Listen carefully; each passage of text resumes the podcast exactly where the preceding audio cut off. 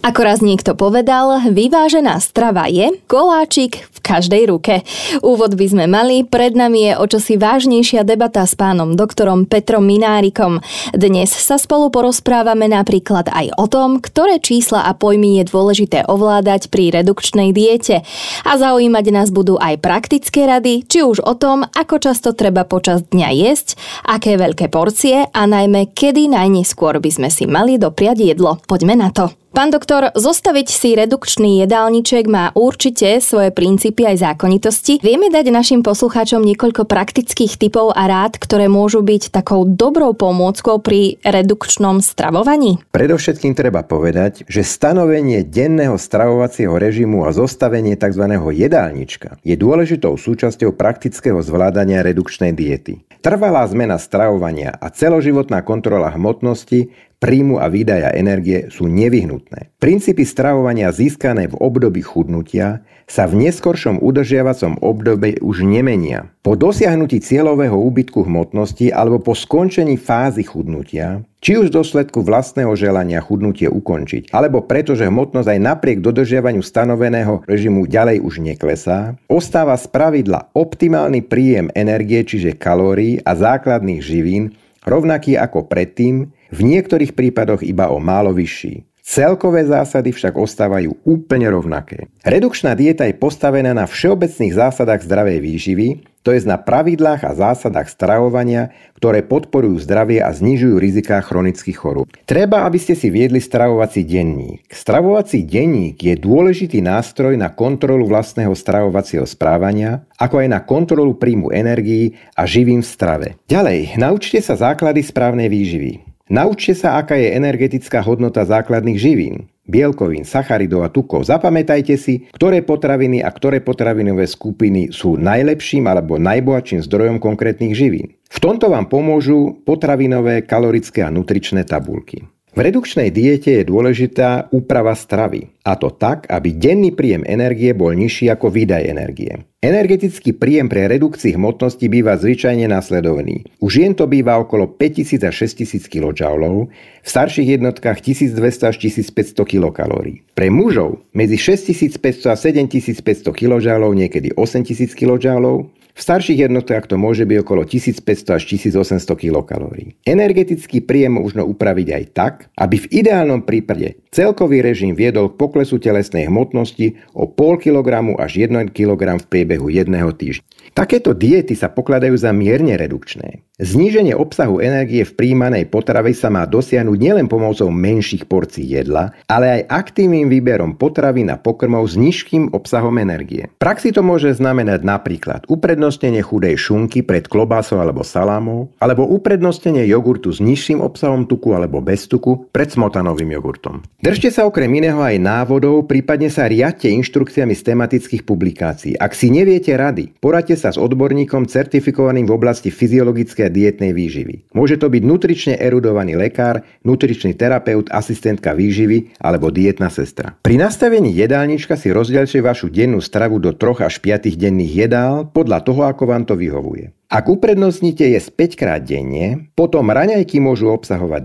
25%, desiata 10%, obed 30%, olovran 10%, a večera 20% z celodenného energetického príjmu. Ak uprednostíte 3-denné chody, potom raňajky obsahujú 30%, obed 40% a večera 30% z celodenného príjmu energie. Ako sme si povedali, obvykle sa dostatočný energetický deficit pri stravovaní dosiahne pri dennom energetickom príjme 5 až 6000 kJ pre ženy a 6000 až 7500 kJ pre mužov. K tomuto energetickému príjmu si priradte denný príjem bielkovín, sacharidov a tukov v zodpovedajúcom množstve. Podľa najnovších štúdií nie je až tak veľmi dôležitý pomer jednotlivých živín, podstatný je najmä energetický deficit. Väčšinou bielkoviny kryjú 20 až 30% z celodenného energetického príjmu, sacharidy 30 až 50% a tuky 25 až 30% z celodenného energetického príjmu. A teraz si niečo povieme o praktických stránkach redukčného stravovania. Stravovanie sa začína už pri nákupe potravín.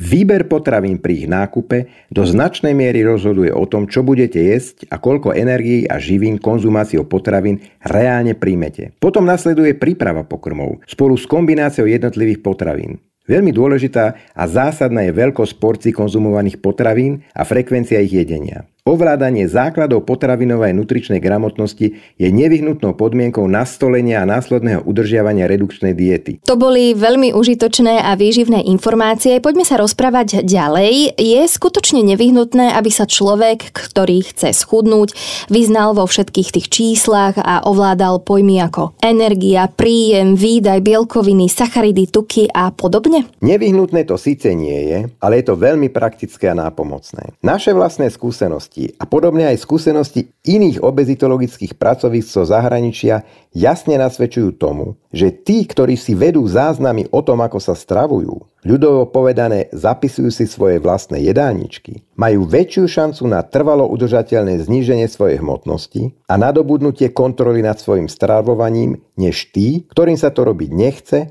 a spoliehajú sa výlučne na vzorové jedálničky. Stravovací denník je dôležitý nástroj na kontrolu vlastného stravovacieho správania a príjmu energie a živín v strave. Ale k tomu, aby ste ho dokázali viesť, potrebujete mať aspoň základné vedomosti o obsahu energie a základných živín v potravinách. Dobrou pomôckou sú výživové údaje na obaloch potravín, ďalej kalorické a výživové tabuľky, ktoré sa dajú stiahnuť z dobrých internetových stránok.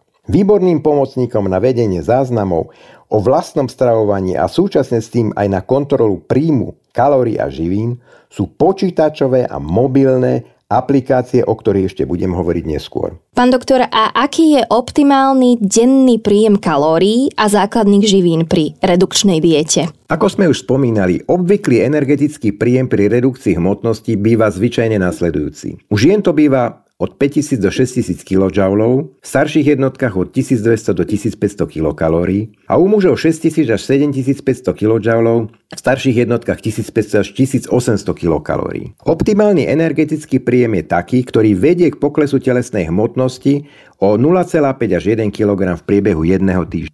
Toto sú tzv. Mierne redukčné alebo štandardné redukčné diety. Existujú aj veľmi nízkokalorické alebo veľmi nízkoenergetické redukčné diety, kde príjem energie je podstatne nižší než ten, ktorý som spomínal. Treba však povedať, že takéto prísne redukčné diety by sa mali vždy vykonávať pod dohľadom lekára. Osobne by som radil, aby ľudia, ktorí trpia na obezitu, vhodný energetický príjem, ako aj príjem bielkovín, sacharidov a tukov, viedli s nutrične vzdelaným odborníkom a chudli pod dohľadom svojho ošetrujúceho lekára. A ako si má človek pri redukčnej diete rozdeliť jedlo v priebehu celého dňa?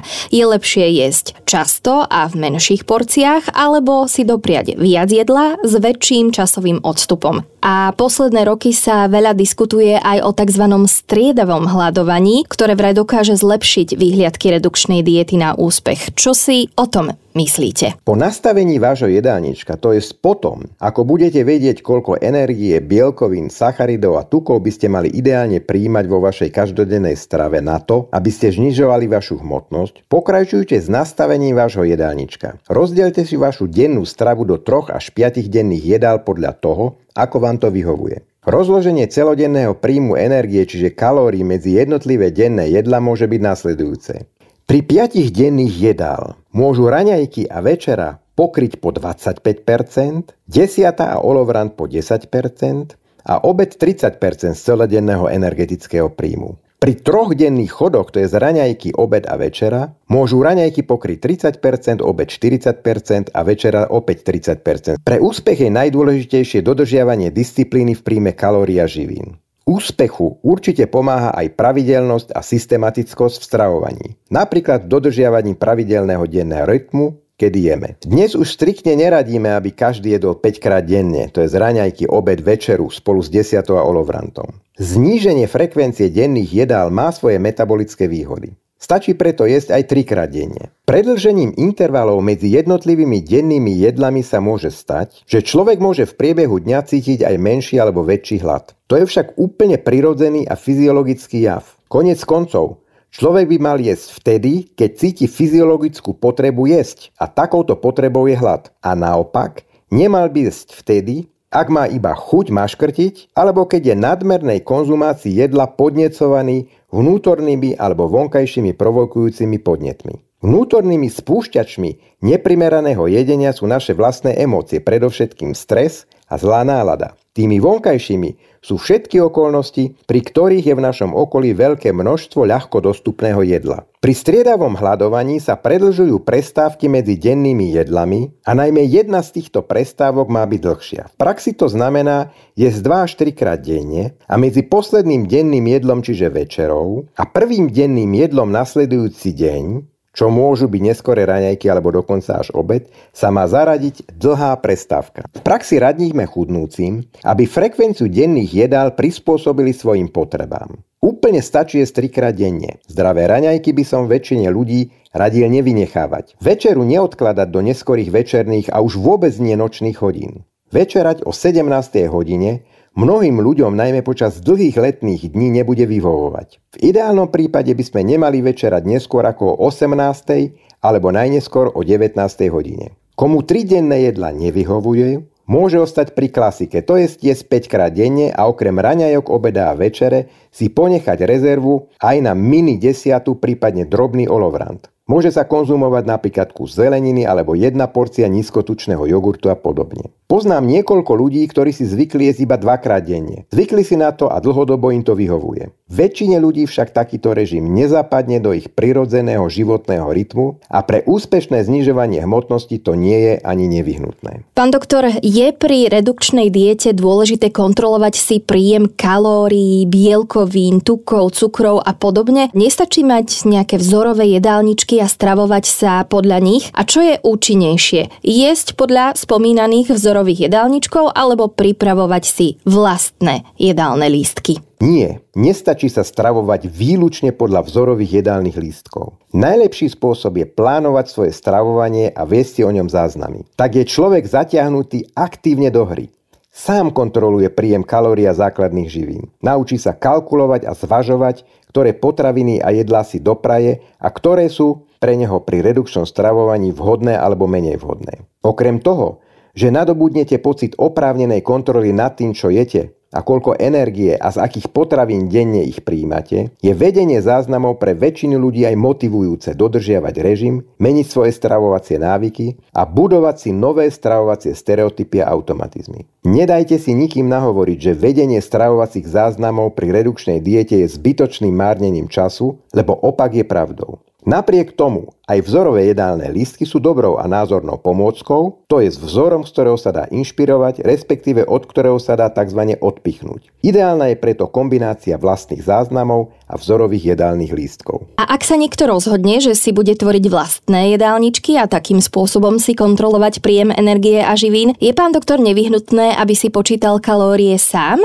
Alebo dnešná digitálna doba ponúka aj v tomto smere nejaké užitočné pomôcky, nástroje a aplikácie? Existujú dve možnosti, ako si pomôcť. Na jednej strane sú počítačové profesionálne nutričné aplikácie, pričom ide o aplikácie, ktoré sú určené nie pre koncového užívateľa, čiže toho, kto chudne, ale pre nutrične vzdelaných profesionálov. Môžu to byť lekári, dietológovia, ale aj dietné sestry a podobne. Odborník vám pomocou týchto aplikácií vypracuje vzorový, individualizovaný a na vašu mieru vypracovaný redukčný stravovací plán. Príkladom výbornej aplikácie pre vytvorenie stravovacieho plánu na Slovensku je personálny stravovací plán, ktorý nie je určený len pre redukčné diety a ktorý sa volá PlanEat. Druhou voľbou sú už opakované spomínané počítačové a mobilné nutričné aplikácie na tvorbu vlastných stravovacích plánov a denných jedálnych lístkov. Tieto aplikácie sú už určené pre koncových užívateľov, čiže pre samotných ľudí, ktorí redukujú nadhmotnosť. Na Slovensku sú dostupné dve výborné a veľmi praktické aplikácie. Jednak sú to kalorické tabuľky, to je názov tejto aplikácie.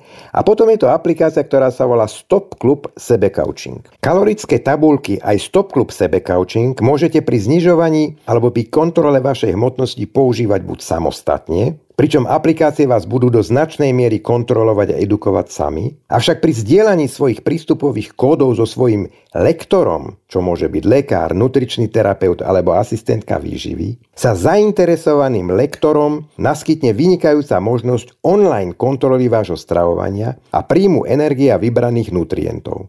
Zároveň im to umožní pridávať do vašej aplikácie vecné i motivačné komentáre, edukačné pripomienky i ďalšie formy online koučovania. Pánovi doktorovi Petrovi Minárikovi opäť raz ďakujeme za odborný pohľad na vec. Ak vás táto téma zaujala, dávame vám do pozornosti aj blog, ktorý si k nej môžete prečítať. A nezabúdajte, že s ďalším dielom seriálu Život bez obmedzení sme tu už čoskoro.